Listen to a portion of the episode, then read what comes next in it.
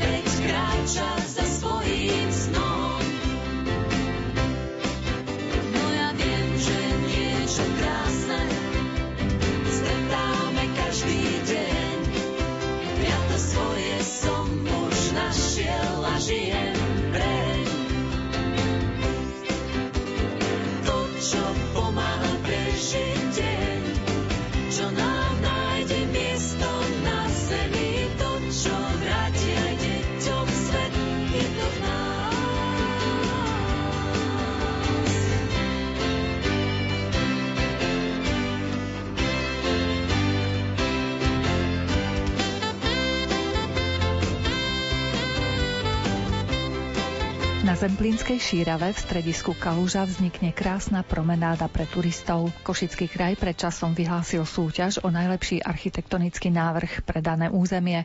Vyhral projekt, ktorého iniciátorom bol Tomáš Pozdech z Trnavy. Jedná sa o miesto, ktoré je dosť vyexponované, je známe, má históriu a tak ako aj celý región, ale aj Košice a Zemplínska šírava majú potenciál sa nejakým spôsobom rozvíjať, takže pre nás to bola jednoznačná voľba sa zapojiť do súťaže.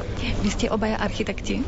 Kde študujete alebo pracujete? Ja študujem momentálne v Prahe, dokončujem, ale kolega pán architekt už je normálne pracujúci človek s portfóliom a už má za sebou aj niekoľko realizácií. Vy nejako dlhodobejšie spolupracujete? Alebo len tento projekt vás spojil? Jedná sa v podstate o dlhodobejšiu spoluprácu, poznáme sa, takže ako nejakého konzultanta, spolupracovníka. Ja som bol iniciátorom tejto súťaže, takže ako nejaký konzultant a spolupracovník bola to jednoznačná voľba.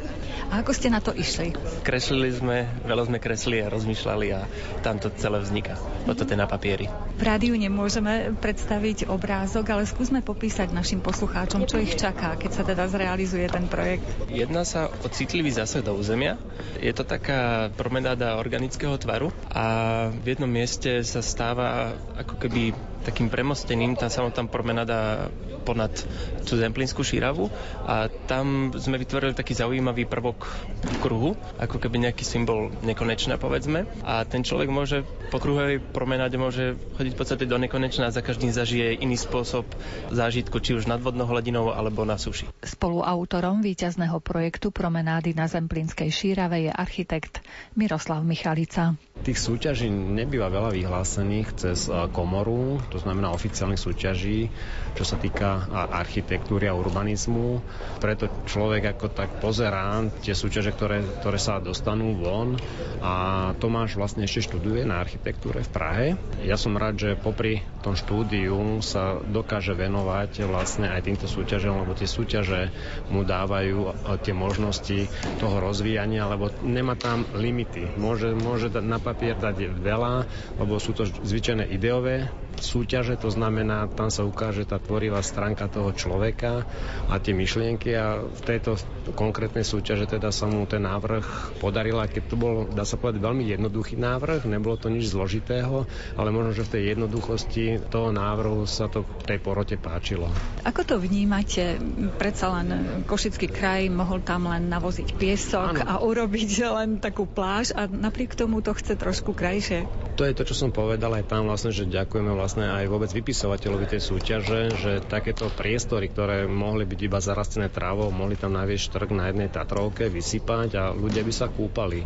Ale podľa mňa to závisí, jak sa hovorí, kvalita architektúry závisí od investora a aký má obzor ten investor. Ak investor mal dobrý obzor a vie, čo chce dosiahnuť s priestorom, tak vie aj tú postupnosť. Nezavolá tam tie Tatrovky, ale osloví odbornú verejnosť alebo odborných projektantov a vlastne sa s tým priestorom dá pohrať.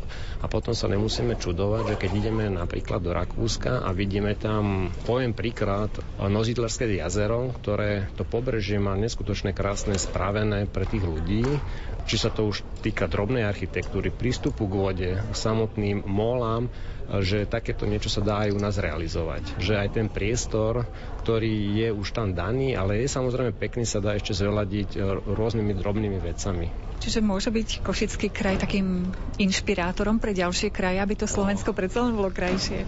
Ja si myslím, že áno, že tie priestory, ktoré tu máme, sa dajú, dajú zvelaďovať. Samozrejme s citom, s ohľadom na prírodu, na toho genia loci, čo sa tak často používa. To znamená, aby ten duch toho miesta tam stále zostal, ale aby sme nejakými drobnými úpravami toho človeka tam znovu vrátili, aby sa tam dobre cítil a aby možno, že cítil, že prostredie, ktoré vytvárajú urbanisti, architekti, po prípade záhradní architekti, bol dotvorený tak, že e, ten priestor je trošku povýšený iba nad tú trávu a sa dá aj inak užívať, či už s deťmi, či už športovými aktivitami alebo inými možnosťami. Aké materiály ste navrhli? Tam tá promenáda vlastne je urobená z dreva, s tým, že sú tam dve alternatívy. Jedna alternatíva je, ako keby bola zavesená na koloch, to znamená, e, že sa e, znáša nad tou zemou a druhá alternatíva bola v úrovni vlastne tej zeme ale s tým, že vlastne materiály boli prírodné použité. Je tam preklenutie aj jedného potoka, kde teda sú nejaké biotopy, kde tá snaha bola to teda ten chodník zdvihnúť, ako aby sa nezasahovalo do tej prírody a takisto, čo je ten kruh, ktorý ide z časti nad tým brehom a šťastí na to vodou je vlastne vytvorenie ako takého lida, takého kúpaliska, ktoré má určitú, určité hranice, kde sa dá sedieť na tej lávke v lete, to znamená skákať do vody, ako dá sa povedať, že šantiť v tých možnostiach, ktoré vidíme niekde inde. Kedy by to mohlo byť hotové? To závisí od investora, lebo vlastne my, pokiaľ by sme chceli ísť do toho, nemáme problém, na to pripravení, ale vlastne od nich závisí, ako to bude pokračovať. To znamená, je tam určitá postupnosť, prejsť od uh, tej štúdie k územnému rozhodnutiu, stavebnému povoleniu a realizačnému projektu a samotnej potom realizácii, ale je to viac menej vecou už toho investora. Určite máte pochodené okolité krajiny, kde by nám mohli byť inšpirátormi, kde to majú tak pekne urobené, že aj tú prírodu ešte zdokonalili trošku. No ja si myslím, že ako som spomínal, to Rakúsko je asi najlepším príkladom pre nás, lebo vedia veľmi citlivo robiť tie návrhy a to okolie okolo, dajme tomu nejakých vypichnutých vecí, či sú to už nejaké rozhľadne, výhľady, vodné plochy, lyžiarské strediska. Ja si myslím, že možno, že nemajú také trápenie s ochranármi a pamiatkármi, ako máme my. Pritom tej prírody majú viacej ale možno, že takýmto pomaličkým krokmi sa posunieme ďalej. Ale to Rakúsko je naozaj podľa mňa ukážkové vo v tom turistickom ruchu, čo sa týka spracovania toho verejného priestoru. Chrám píše prstom na nebo, kto vdýchol dušu kameňom, život šiel vždy vlastnou cestou. Sme tu my a naše mesto. Neptún stráži milencov, let holubov a štekot psov. Každý kráča vlastnou cestou. Sme tu my a naše mesto. Cesty vedú tam aj späť.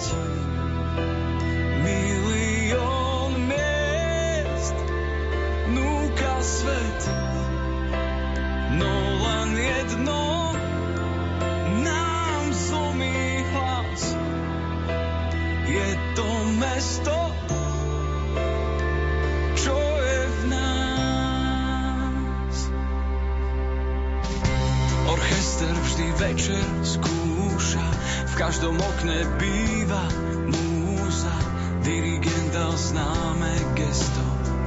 Sme tu my a naše mesto.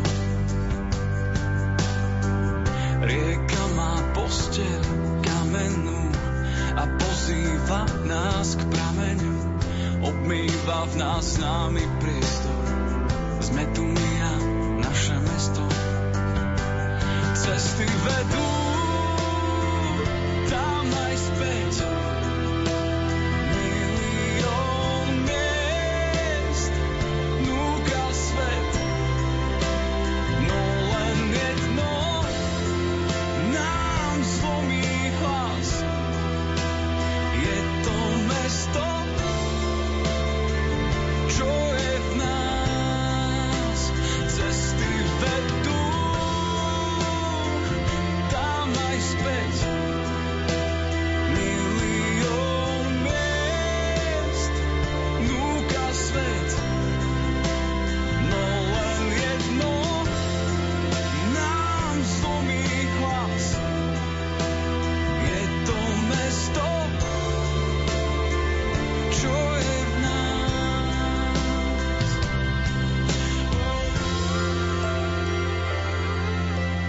Mesto Spiská Nová Ves už niekoľkokrát zabudovalo v súťaži o mesto Slovenska. V internetovom hlasovaní mu dávajú svoj hlas nielen domáci obyvatelia, ale aj jeho návštevníci a priaznivci.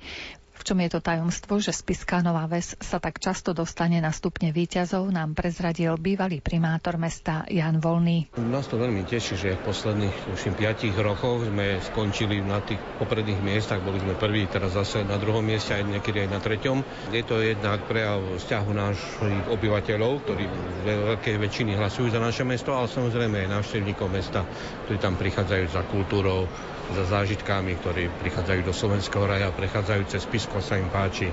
Takže to taká synergia asi tých domácich a tých mimo noveských hlasov a nás to samozrejme teší, že sa našemu mestu darí, sa darí mu v tejto oblasti pri tom hlasovaní, ale aj v iných, že sme výrazným spôsobom znížili nezamestnanosť, že v podstate v Spiske už je tá nezamestnanosť e, lepšia ako je celoslovenský priemer, čo je teda veľmi dobré vzhľadom na zloženie nášho obyvateľstva. Pozitívne je veľmi, že v minulom roku nám začal pribúdať počet obyvateľov, pretože dosť veľa novešťanov odchádzalo za posledné 10 ročia a ten e, klesajúci trend bol dlhoročný a niektorí odchádzali len do okolitých dedín, alebo tam majú lepšie alebo lacnejšie pozemky na výstavbu rodiny domov.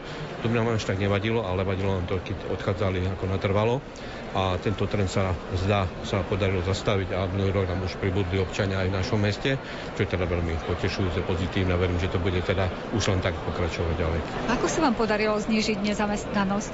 Jednak sa vytvorilo veľmi veľa pracovných miest eh, na rôznej úrovni, lebo ľudia sú rôzni a máme teda aj také jednoduchšie eh, pracovné miesta a žiaden zamestnávateľ neodišiel, taký väčší, významnejší, takže postupne nebola to samozrejme ani jednoduchá, ani rýchla práca a trvalo to pár rokov, ale je to, je to pozitívne, že ľudia si našli zamestnanie. Samozrejme, niektorí robia aj mimo regiónu, to si zase nebudeme nahovárať, že všetko je úplne ideálne, ale dôležité, aby mali možnosť aj doma a potom samozrejme, keď sa rozhodnú niekde inde, e, sú školy, ktoré produkujú absolventov, ktorí naozaj v takých malých mestách ako je Spiska nenájdu svoje uplatnenie, rôzne umelecké smery a tak ďalej, tak nemôžu, alebo právnici, keď pribudne každý rok 50 právnikov, tak asi e, to živobytie v meste samotnom nenajdu. To už je samozrejme vec rozhodnutie tých mladých ľudí, ktorí idú študovať, alebo ich rodičov, ako ich usmernia, ale dôležité je, že e, väčšina ľudí si to uplatnenie v regióne nájde. Spomenuli ste, že pribúda obyvateľstva, zrejme bude pribúdať aj deti, mladých ľudí. Ste na to pripravení? Máte kapacity škôlok, škôl? No, naše mesto je v tomto asi takou výnimkou. Máme momentálne 19 materských škôl, toho je 14 zriadovateľskej pôsobnosti mesta, takže všetky deti, ktoré sa Spiskej ochádzajú, alebo teda ich rodičia v miesto v materských škôlkach, tak sú umiestnené dokonca ešte z vidieka, z okolitých mesteček alebo obcí sme pripravení teda aj na ten boom. E, sme pripravení v tom, že teraz začala ďalšia etapa bytovej výstavby, napríklad bývalých kasární sa stáva teraz veľmi dobre vyhľadované sídlisko, lebo je to blízko centra mesta. Máme pripravených stovky pozemkov pre individuálnu bytovú výstavbu rodinných domov. Samozrejme, tie sú v meste, majú trošku vyššiu cenu ako tie na vidieku, takže ľudia si vyberú a keď idú na vidiek, tak samozrejme s tým potom musia rátať, že ten pozemok je lacnejší, ale pri dlhoročnom dochádzaní napríklad za prácou do Spiskej, tak sa to na tom, napríklad na tom benzíne prejaví, ale samozrejme je to na rozhodnutie každého. Takže je to Myslím, že aj toto je po každej stránke sme pripravení na to, aby ten počet obyvateľov rástol, ale keď samozrejme nebude to také rýchle, také razantné, ale dôležité je pre budúcnosť mesta, že tá stagnácia sa zastavila. Zrejme naši poslucháči vás poznajú ako mesto množstva rôznych kultúrnych, duchovných podujatí. Mnohé ste rozbehli vy, možno, že by sme ich opäť mohli pozvať na niektoré z toho množstva podujatí, tak by som asi také dva najvýznamnejšie vypichol, pre ktoré ľudia chodia špecificky len kvôli tomu do mesta. Je to náš povestný spisky trh, ktorý je vždy uprostred júla.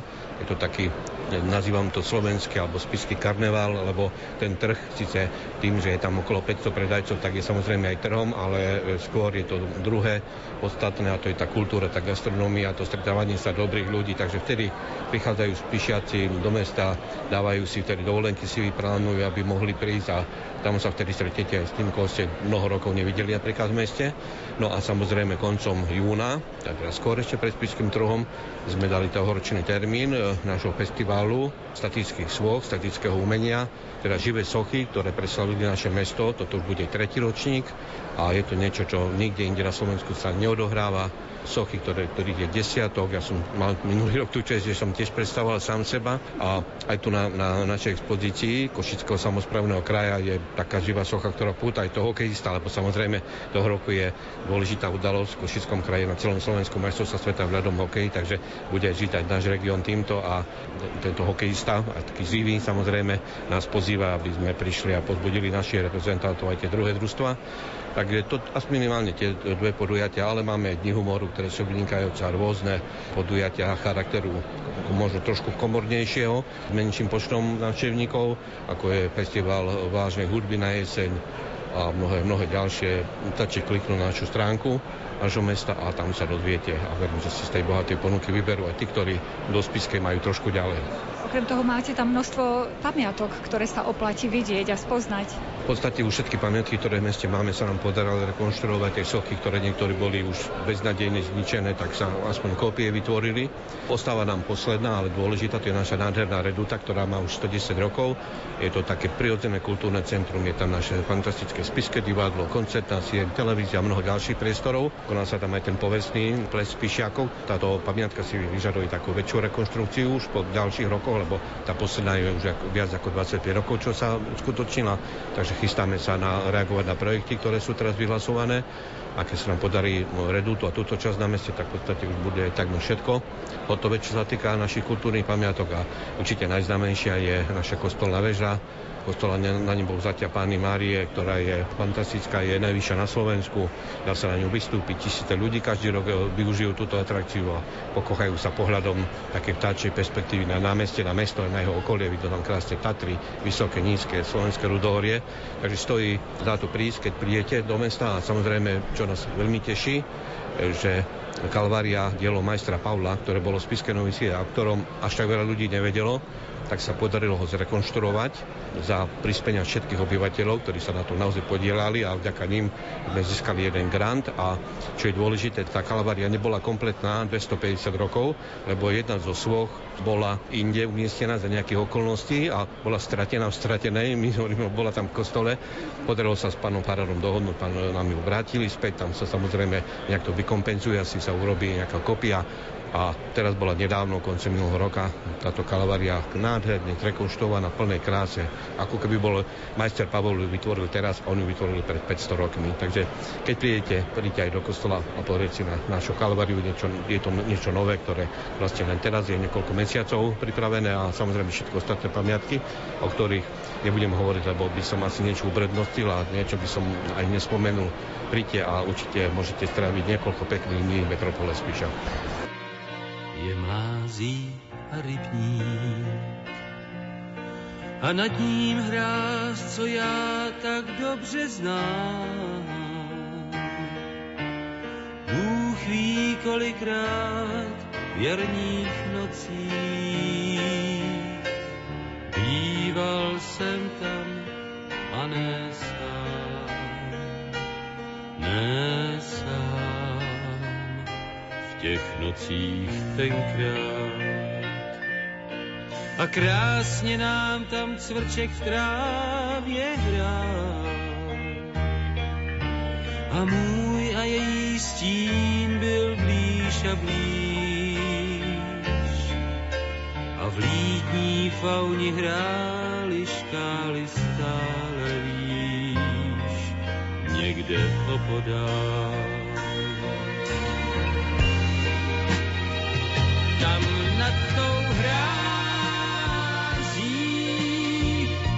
Věnčí mech borové mlází.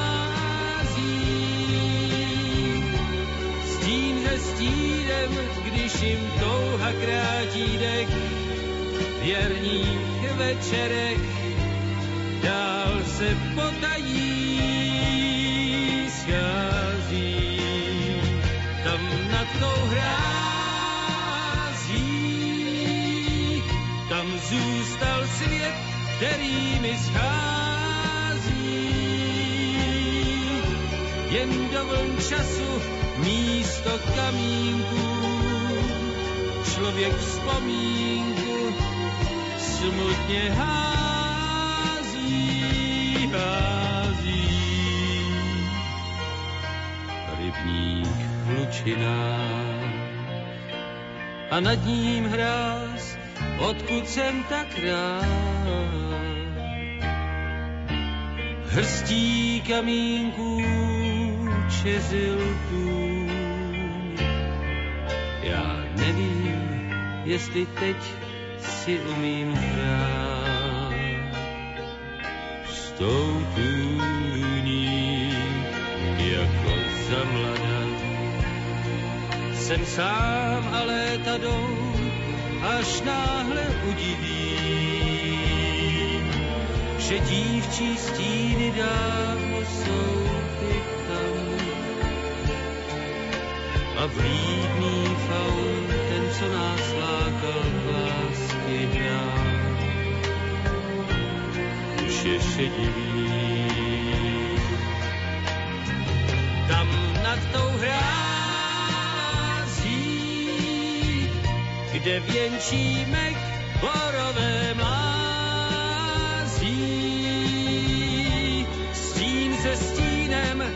Jim touha krátí dech, v jarních večerech dál se potají, schází. Tam nad tou hrází, tam zůstal svět, který mi schází. Jen do času místo kamínku, člověk vzpomínku smutně hází, hází. Já vím. Historik Vavrinec Čeňuch sa okrem iného venuje aj dejinám pôrodníctva na východnom Slovensku. Prezradil nám, ako sa dostal k takejto zaujímavej téme. Už dlhšiu dobu spolupracujem na projekte Každodennosť a som sa vždy zaoberal tým, čo by som v tejto téme mohol ja prispieť. A tak ma napadlo, že by bolo možno zaujímavé spracovať pôrodníctvo na východnom Slovensku. A takouto témou pôrodníctva vlastne tým vlastne súvisia babice, porodné babice, ktorej sa nevenoval ešte takýto priestor vo výskume a kvôli tomu ma to hlavne tak aj zaujalo, že je to nejaký taký nepre, neprebadaná oblasť, ktorú by som uh, mohol ja preskúmať a kvôli tomu som si ju aj vybral. A kde ste začali ten svoj výskum? Svoj výskum som začal prvotne, keď som spracoval dejiny obce, z ktorej pochádzam, dejiny obce Husák. Som uh, prechádzal stoličný archív Úzkej stolice. Tu Úzka stolica to je niečo ako kraj, to je vtedajšie zriadenie tak uh, vtedy som si našiel prvé dokumenty k tejto téme, ktorá téma tak ležala bokom. Keď som to písal pri dejinách obce, som tam spomenul, povedal som, ktorá bola babica, alebo respektíve, ktorá žena slúžila v obci, ale nejak viac som sa tou témou osobitne nezaoberal. Ten váš ďalší postup? Ten ďalší postup bol taký, že bolo zaujímavé pripraviť celú túto tému a sa s ňou zaoberať komplexne. Začal som skúmať literatúru, ktorá je dostupná k tejto téme. Zistil som, že nie je nejak veľa a taktiež som skúmal v dejinách miest a obcí, či sa spomínajú tieto babice.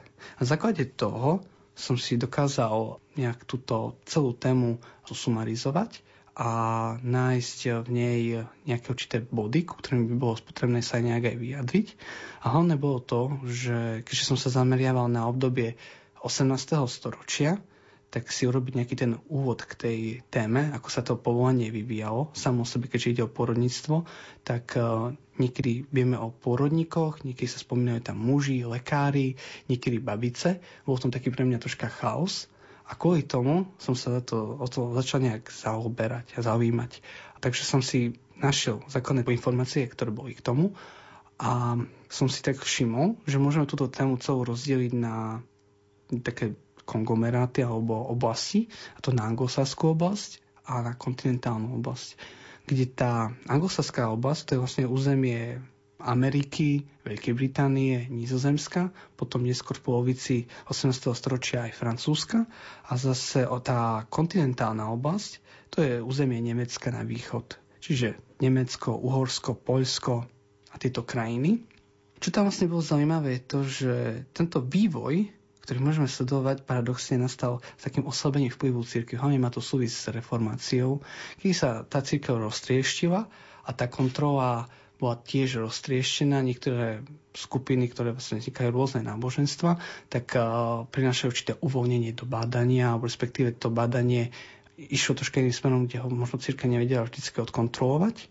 To vlastne bolo na tom také zaujímavé pre mňa.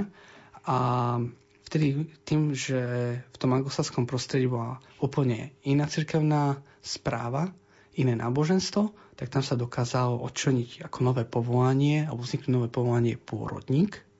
To povolanie je také zaujímavé, lebo v našom prostredí poznáme lekár, fyzikus, potom chirurg, to je taký ranhojič, farmaceut a babicu, porodnú babicu. Lekár má vysokoškolské vzdelanie, má vzdelanie univerzitné, zase ten chirurg má len učivište, ktoré bolo vedené nejakým lekárom, ale nie je to plnohodnotné lekárske vzdelanie, bolo to len vzdelanie, ktoré bolo ako keby predpríprava na medicínske vzdelanie, na vzdelanie lekára. Farmaceutické vzdelanie je osobitná záležitosť a babice u nás v našom prostredí to vzdelávanie dostali nemali nejak poskytované. A zase na rozdiel voči v tom anglosaskom prostredí, popri tom chirurgovi existoval aj pôrodník, ktorý bol taký vzdelávaný, mal vyššie postavenie ako babica a nižšie postavenie ako lekár. A chodil práve už k tým takým zámožnejším ľuďom vykonávať pôrod alebo asistovať pri pôrode.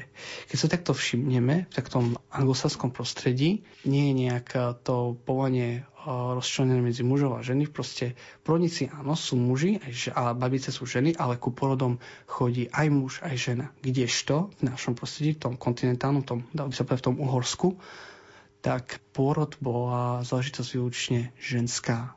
Nebol aj k tomu prístup muži. A ďalším takým zaujímavým rozdielom je systematické vzdelávanie. Babica nebola vzdelávaná na našom území. Neboli také školy, ktoré by poskytovali takéto vzdelanie až pravdepodobne po roku 1770 po zdravotníckej reforme, keď vlastne vznikla fakulta zdravotníctva v Trnave, tak až tam sa začali prvýkrát vzdelávať babice. Ale na našom území nejak takto nie, len čo ich vzdelávali stoliční lekári, kdežto, ako som povedal v tom a anglosaskom prostredí existovali učilišťa, kde ich lekári vzdelávali v rôznych anatomických, neviem, môžem povedať, než tej, tej anatómii ich vlastne vzdelávali, vzdelávali ich eh, v tých postupoch, ako správne vykonať porod a taktiež vznikali rôzne traktáty a anatomické atlasy, ktoré približovali práve túto stránku veci týmto porodníkom, tento pôrod. A čo je také zaujímavé, v týchto, týchto prvých traktátoch sa objavujú aj prvé pomôcky pri pôrodoch, ktoré už isto existovali skôr. Sú, takto, tak, sú to tzv. Chamberlainové kliešte.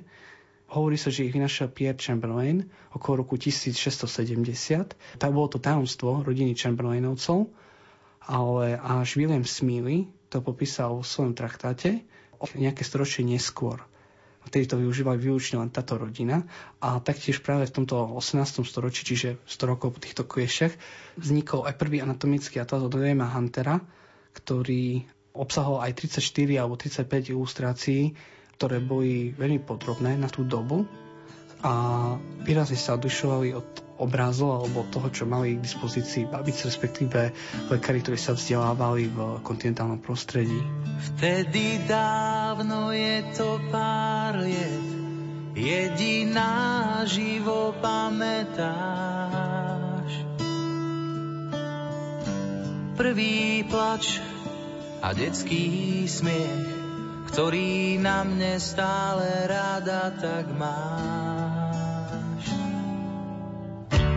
Prvý krôčik a zo pár slov u starých rodičov. Na ich lásku si spomínam, pozdrav do nebies im posielam. Stovky nocí, tisíce dní, keď som rástol, ja o tom viem, že pri mne stála si, preto bojíš sa, vždy keď niekde do svitu bdiem. Mám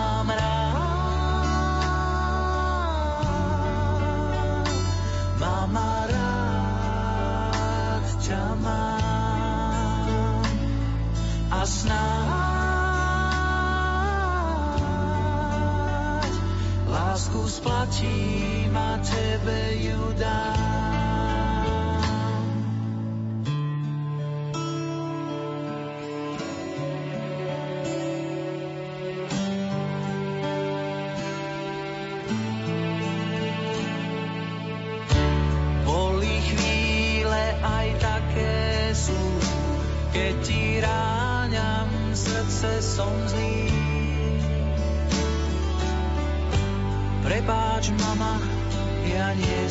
taký, možno tvoje slzy nevysuší. Ver mi, najviac ma trápi tvoja uplakaná tvár. A dávno viem, že odpustiť vieš každú chybu, veď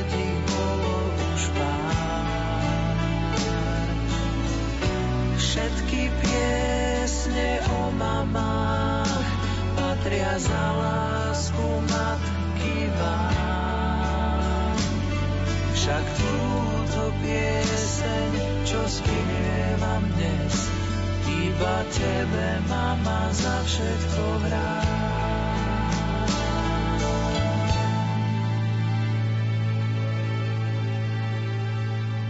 Mám rád.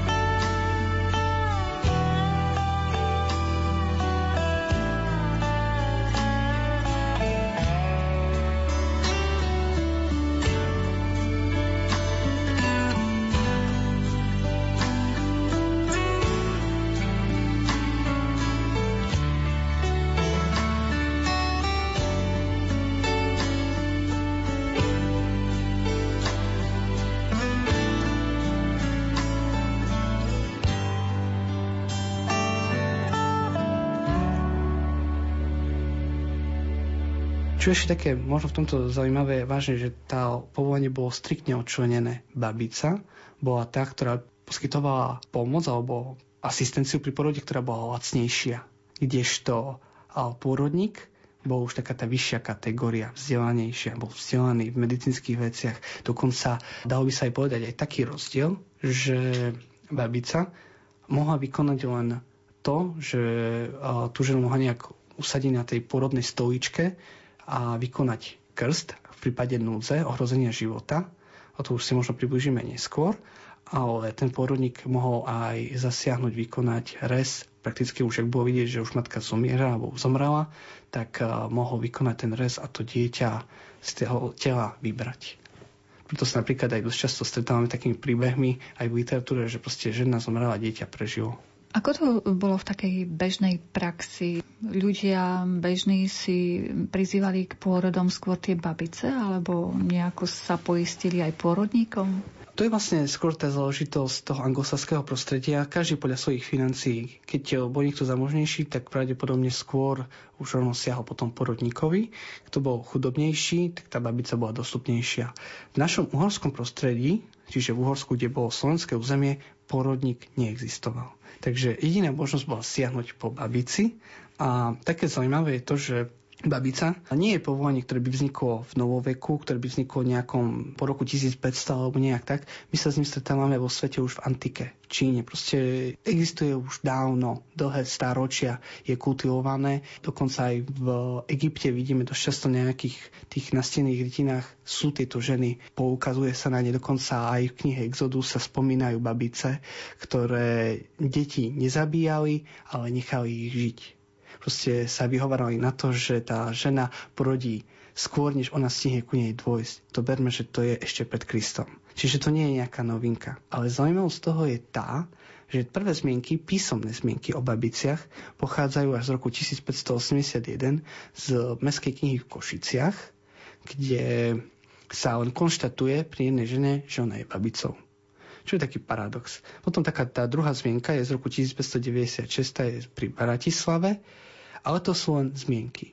Prvýkrát, keď sa spomína prísaha babice, to je vlastne to, že babica prisaha, ako bude vykonávať svoje povolanie, tak tá sa spomína v 16. storočí v roku 1598 v Bratislave, ale táto prísaha bola vykonaná pred uh, Mestskou radou nie pred kňazom, pred niekým, nie je tam známa tá duchovná stránka, je tam len známe to svetské.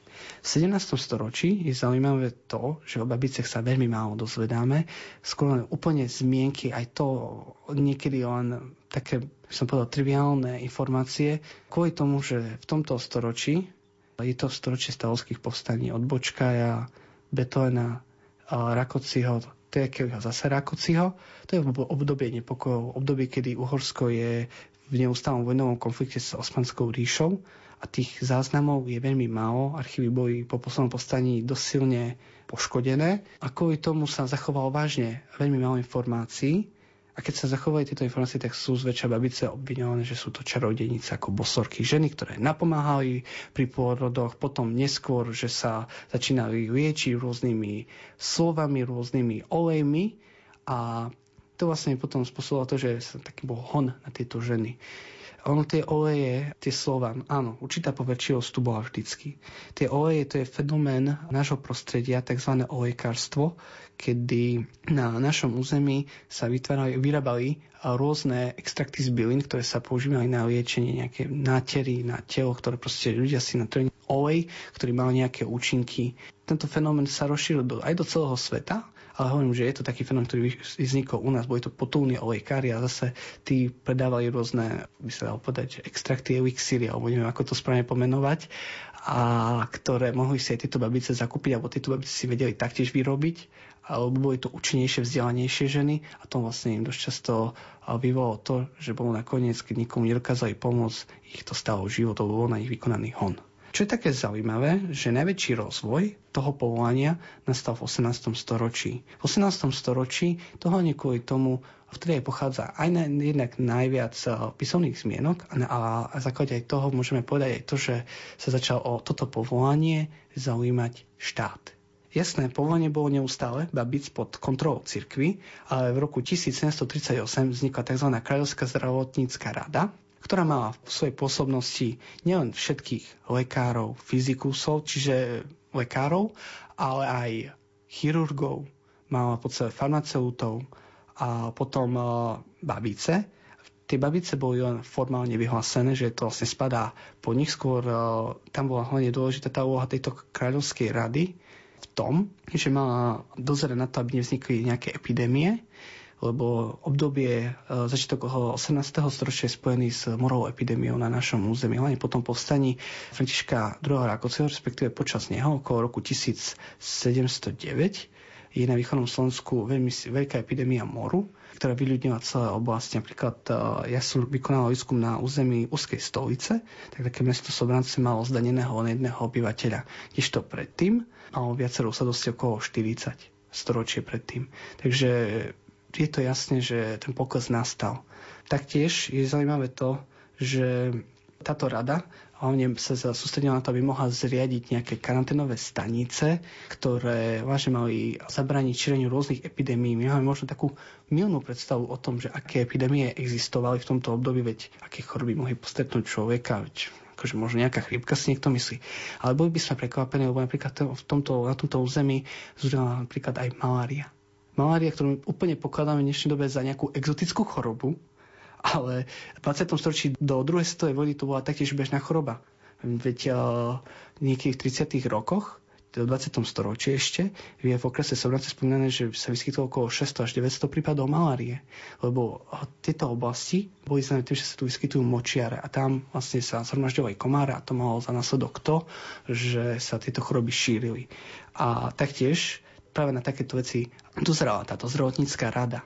Preto tie babice boli marginalizované. Snažilo sa dosiahnuť to, aby aspoň v každej stolici, čiže v každom dnešnom ponímaní, možno v tom kraji, bol aspoň jeden lekár, stoličný lekár, čiže nejako dneska skoro v každom okrese mám aspoň dvoch, troch lekárov minimálne všeobecných, ale to je aspoň jeden na celý kraj, na celú stolicu. A aj to sa veľmi slabo darilo dosiahnuť.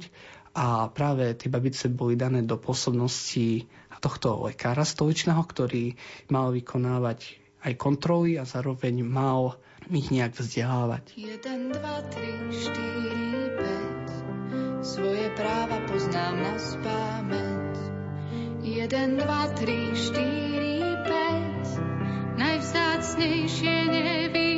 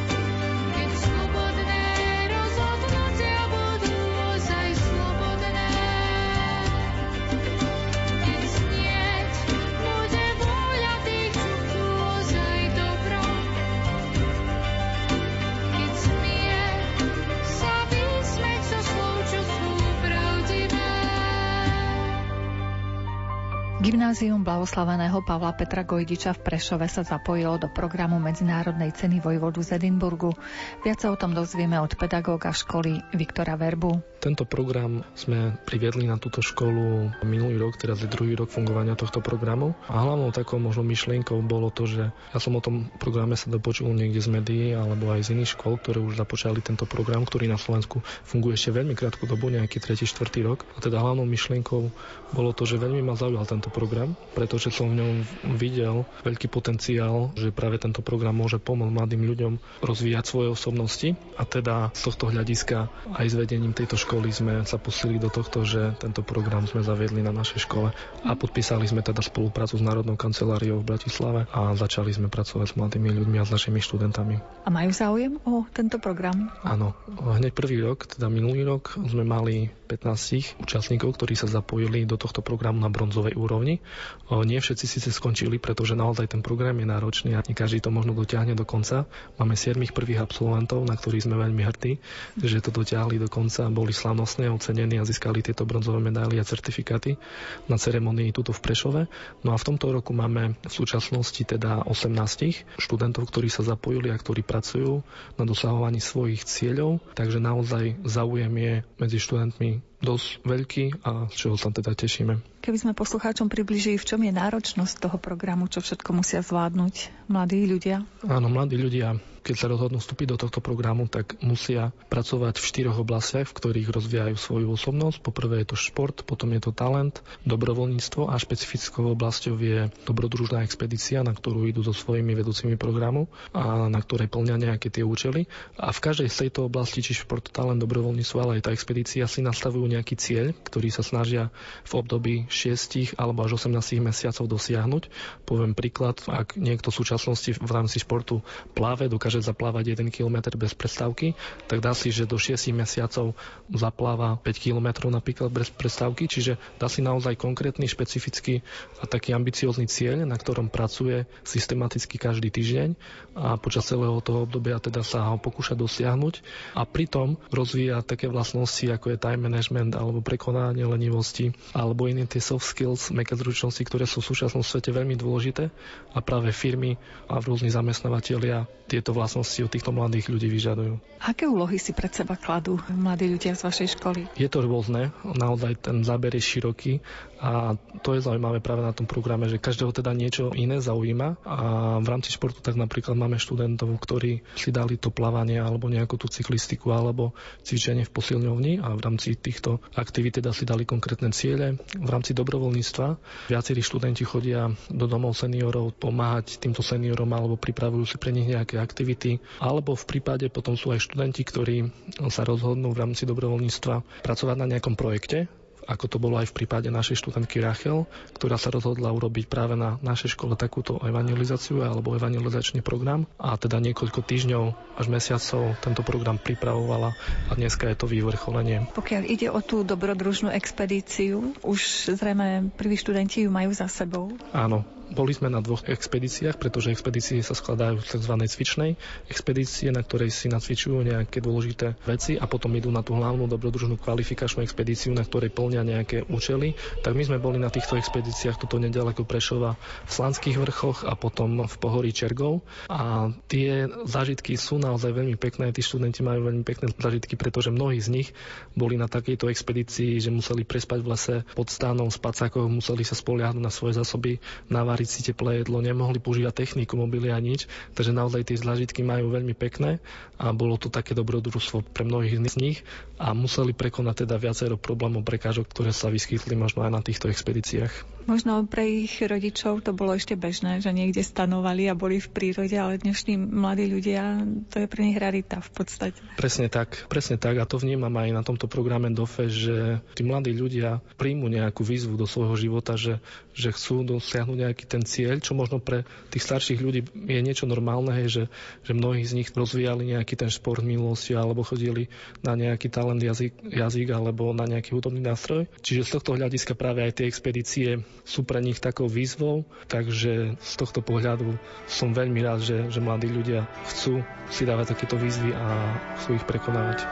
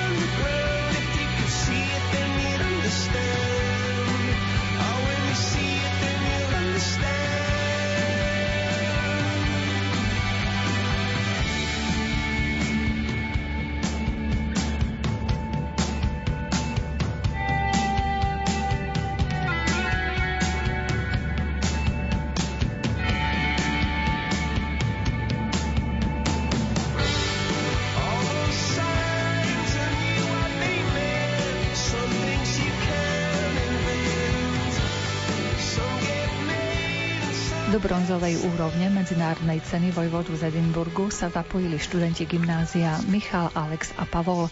Prezradili nám, čím ich táto súťaž obohacuje. Určite by nám to dalo viac takých tých životných skúseností, ktoré nám treba. Zlepšilo naše vlastnosti a hlavne nás učí prekonávať lenivosť a dá nám to aj nejaké také šance do budúcnosti, že ak získate tú medailu DOFE, tak máte napríklad väčšie šance dokázať niečo viac, dostať sa na vysnívanú univerzitu alebo ísť do nejakej lepšej práce, o ktorej snívate? No, ja hlavne preto, lebo ešte som pevne rozhodnutý, čo by som chcel v živote robiť a isto takisto mi to pomôže uh, zistiť moje vlastnosti, ešte nejaké tie skryté talenty, ak po prípade mám. A takisto aj motivácia, to asi všetko. Mňa najviac to pozbudilo v tom, čo ma baví, takže budem robiť to, čo ma bavilo. A čo vás konkrétne bavilo? Tak ja som robil dobrovoľníctvo, čiže chodil som do domu dôchodcov a robí mi to dobre, keď robím dobre ľuďom. Čiže ešte aj naďalej tam chodívate? Už sme skončili tretí mesiac, takže už nechodíme, ale ak budeme chcieť, tak pôjdeme. A v čom vás to obohacuje, že prídete medzi seniorov?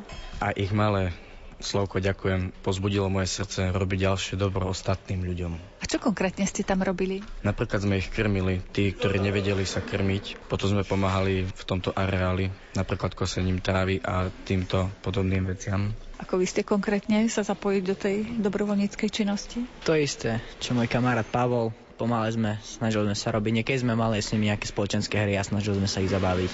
Niekedy sme pomáhali sestričkom, ale sme chodili na nakupy. Trebalo, tak sme robili dobre skutok. Vy konkrétne? Tak eh, mňa potešilo, že vlastne aj napriek tomu, že majú určitý vek, sú stále väčšinou šťastní a vždycky nám dodali takú tú radostnú energiu a ako to nazvať a vždycky boli takí pozitívni ku nám aj keď už veľmi nevládali. Chodili sme, vždy keď sme tam napríklad kosili alebo pomáhali s nábytkom, tak oni nás vždy tak pekne pozdravili a vždy sa na nás usmiali a pozbudzovali. A dalo nám to veľa, lebo naučilo nás to, ako si vážiť veci, ktoré máme v živote. Že oni aj napriek tomu, že majú teraz málo, že už aj sami povedali, že život už majú pred koncom, tak si ho vedia ako keby tak užívať. Že čo je v živote naozaj dôležité. A v tých ďalších kategóriách v rámci toho projektu ceny Vojvodu z Edinburgu, čo ste si vybrali, v čom sa chcete zlepšiť, alebo kde sa chcete posunúť? Tak ja mám s kamarátom, s Alexom, máme turistiku. Sme sa tak rozhodli, lebo vždycky ideme, napríklad ľudia zo Slovenska chodia na dovolenky a tak. A my sme spovedali, že dáme takých 10 náročnejších túr po Slovensku a spoznáme vlastne naše nádhery a naozaj boli neskutočné výhľady, ktoré by som nepovedal, že tu máme aj krásne pamiatky. Potom sme ešte robili, ja robím e, tretiu ako svoju oblasť, píšem vlastne ikonu, takže sa na ňu pripravujem a zistil som aj veľa nových vecí. Aj dosť ma to obohacuje aj vo viere, aj naozaj v prekonávaní lenivosti, lebo je to dosť náročné. Ale naozaj si cením, že som mohol ísť do tohto projektu. Ja som si dal takisto, ako Michal spomínal, tú túru. Spolu sme chodili. Tiež by som to tak povedal, že spoznať Slovensko. Turistika nás baví, dal nám to fakt veľmi veľa a tiež isto sme prekonávali tú lenivosť a poslednom rade by som chcel povedať, že som si dal na, ako v rámci talentu jazykovku, čiže sa zlepšujem v angličtine. Som si povedal, že napíšem tri rozprávky po anglicky, čiže je to také náročnejšie, ale dá sa to. Motivuje ma to, baví ma to a som rád, že som sa do tohto projektu zapojil. Ja som si vybral z ohľadu talentu včelárstvo, to znamená, aby som podporil včely, aby nevyhnuli a taktiež myslím si, že je to dobrá vec kvôli nášmu prostrediu aj kvôli nám ľuďom. Čiže máte vlastné včely aj úle? Teraz už mám vlastný úľ a včely budú na začiatku jaru. Prvé moje roje budú. Budem veľmi z toho šťastný. A kto vás vedie, aby ste vedeli, ako máte s tými včielkami pracovať? V našom meste je majster včelár veľmi známy, tak chodí, chodívam k nemu a veľmi som sa z neho naučil, takže mňa to podporujú. Tuto v Prešove? V Prešove nie. Hanošovce na Topľou. A máte tam aj také priestory? E, bývate treba s rodinom dome, že sa budete môcť tomu venovať? Áno, a budem sa môcť venovať, lebo máme dosť veľký pozemok. Priestor vyhradený pre vyznania našich hostí uplynul. Reláciu si budete môcť vypočuť ešte raz, a to v sobotu o 14. hodine. Pripravili ju Jakub Akurátny, Jaroslav Fabiana, Mária Čigášová. Ďakujeme vám za pozornosť a želáme vám príjemný deň. Kde si stál presne v ten čas vymazal všetko, čo si pamätám. Milí poslucháči, prajeme vám príjemné nedelné poludnie. Počas tohto víkendu je svätý otec František na svojej 28. zahraničnej ceste, tentokrát v Maroku. My vám v nasledujúcich minútach prostredníctvom televízie Lux ponúkame priamy prenos modlitby Aniel pána z Rabatskej katedrály, kde sa koná aj stretnutie s kňazmi, reholníkmi a zasvetenými i ekumenickou radou cirkví. V tejto chvíli odozdávame slovo kolegom do katolíckej televízie. L'Église doit entrer en dialogue avec le monde dans lequel elle vit L'Église se fait parole, l'Église se fait message, l'Église se fait conversation. Affirmer que l'Église doit entrer en dialogue ne relève pas d'une mode, encore moins d'une stratégie pour accroître le nombre de ses membres. Si l'Église doit entrer en dialogue, c'est par fidélité à son Seigneur et Maître, qui, depuis le commencement, mu par l'amour, a voulu entrer en dialogue comme un ami et nous inviter à participer à son amitié. Ainsi, comme disciples de Jésus-Christ, nous sommes appelés depuis le jour de notre baptême à faire partie de ce dialogue de salut et d'amitié dont nous sommes les premiers bénéficiaires. Il cristiano in queste terre impara ad essere sacramento vivo del dialogo Kresťan v týchto krajinách sa učí byť živou sviatosťou v dialogu, ktorých Boh chce nadviazať s každým mužom a ženou v akýchkoľvek životných podmienkach. Dialog, ktorý sme teda pozvaní uskutočňovať Ježišovým spôsobom, tichým a pokorným srdcom, s vrúcnou a nezaujatou láskou, bez výpočítavosti, bez obmedzení, s rešpektom slobody každej osoby.